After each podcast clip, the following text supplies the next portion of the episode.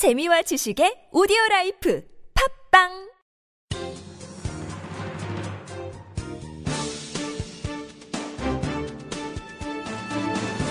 일간 사설 3월 19일 목요일 동아일보 사설. 포스코 부실 당시 안철수 이사회 의장은 고무도장이었나? 포스코가 2010년 4월 인수한 성진 지오텍은 부채 비율이 1600%가 넘어 부도 직전에 몰린 깡통 회사였다. 정준양 전 회장 재임 때 이뤄진 인수합병 중 최악의 사례다. 검찰은 정 전 회장이 인수 과정에서 저지른 배임 혐의를 수사하고 있다. 당시 경영진을 감시해야 할 포스코 이사회의 의장은 카이스트 석좌 교수였던 안철수 새정치민주연합 의원이었다. 포스코가 성진 지오텍을 평균 주가보다 두 배 이상 높은 1592억 원에 인수하는 과정은 일사천리로 진행됐다. 당시 안 의원은 임시이사회에서 인수안건에 찬성표를 던졌다. 이런 사안일수록 인사권을 쥔 최고 경영자의 눈치를 볼 수밖에 없는 사내 이사보다 사회 이사가 견제해야 하는데도 나서지 않은 셈이다. 포스코 출신의 한 인사는 사회 이사들은 성진 지오텍 인수를 승인하는 이사회에 우정 출연했다고 지적했다. 안 의원이 포스코의 사회 이사로 재직한 2005년부터 2011년까지 포스코는 자회사를 43개나 늘렸다.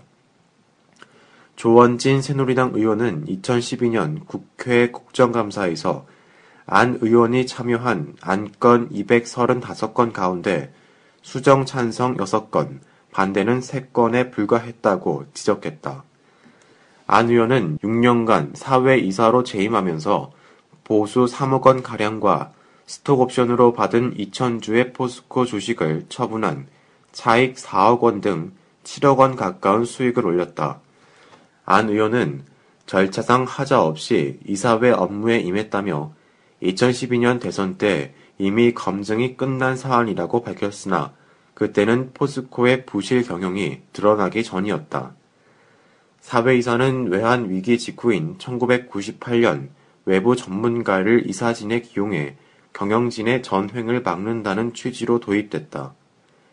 사회이사 제도만 제대로 작동해도 대기업의 불법 행위나 공기업의 방만 경영은 상당 부분 바로 잡을 수 있을 것이다. 올 초 대법원은 사회이사로 실질적 활동을 하지 않았더라도 회사 분식 회계에 대해 손해배상의 책임이 있다는 판결을 내놓았다. 포스코 사회 이사들의 책임도 따져봐야 할 것이다. 주요 상장 대기업의 167개 계열사를 조사했더니 사회 이사의 이사회 안건 찬성률이 지난해 99.7%에 달했다. 10대 그룹이 올해 주총에서 선임한 사회 이사의 40%가 장차관, 판검사 등 권력기관 출신이다. 고무도장 혹은 바람막이로 이용되는 사회이사 제도를 개혁하고 부실 경영을 방치한 사회이사에게는 상응한 책임을 물어야 기업의 투명성을 높일 수 있다. 홍준표의 선별급식 시비하다 본전도 못 건진 문재인. 무상급식 전면 중단의 부당성을 알리는 계기로 삼겠다며 어제 홍준표 경남도지사와 벌인 새정치민주연합 문재인 대표의談판이 30분 만에 성과 없이 끝났다.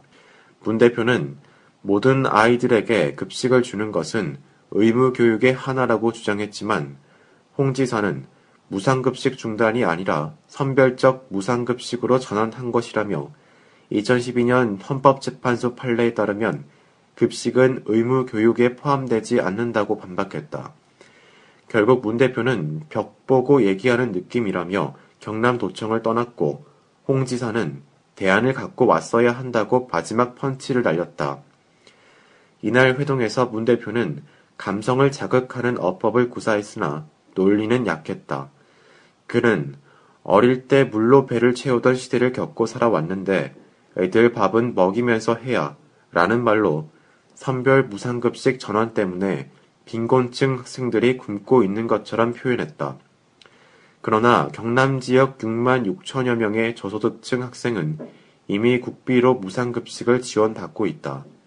심지어 조금 더 노력한다면 교복까지 무상 제공할 수 있다고 말했으니 무상 시리즈 포퓰리즘 공세로 언제까지 재미 보일 작정인지 궁금하다. 자신의 주장만 내세울 것이 아니라 탄탄한 근거를 바탕으로 상대를 설득하는 것이 회동의 목적이라면 문 대표는 KO 패다. 지금이 물로 배를 채워야 하는 후진국 시절도 아니고 선별 급식 전환 때문에 배골는 아이들도 없다. 진정 저소득 계층의 교육을 도울 생각이면 홍지사 말대로 경남도가 도교육청에 주던 무상급식 예산 643억 원을 저소득층 교육비로 돌리는 것이 더 합리적일 수 있다. 사회의 뜨거운 현안에 정책 대안도 없이 제1야당 대표가 지자체장과 설전을 벌여서는 국민의 신뢰를 얻기 힘들다. 무상급식은 지역마다 조례에 따르는 만큼 중앙 정치인들은 지자체의 결정을 존중할 필요가 있다. 문 대표는 청와대 회동에선 대통령과 어깨를 나란히 했지만 어제 홍 지사와의 논리 싸움에서 패함으로써 상대의 존재감만 부각시켜 주고받았다. 경제 위기 아니다는 청와대 발표 믿기 어려운 이유.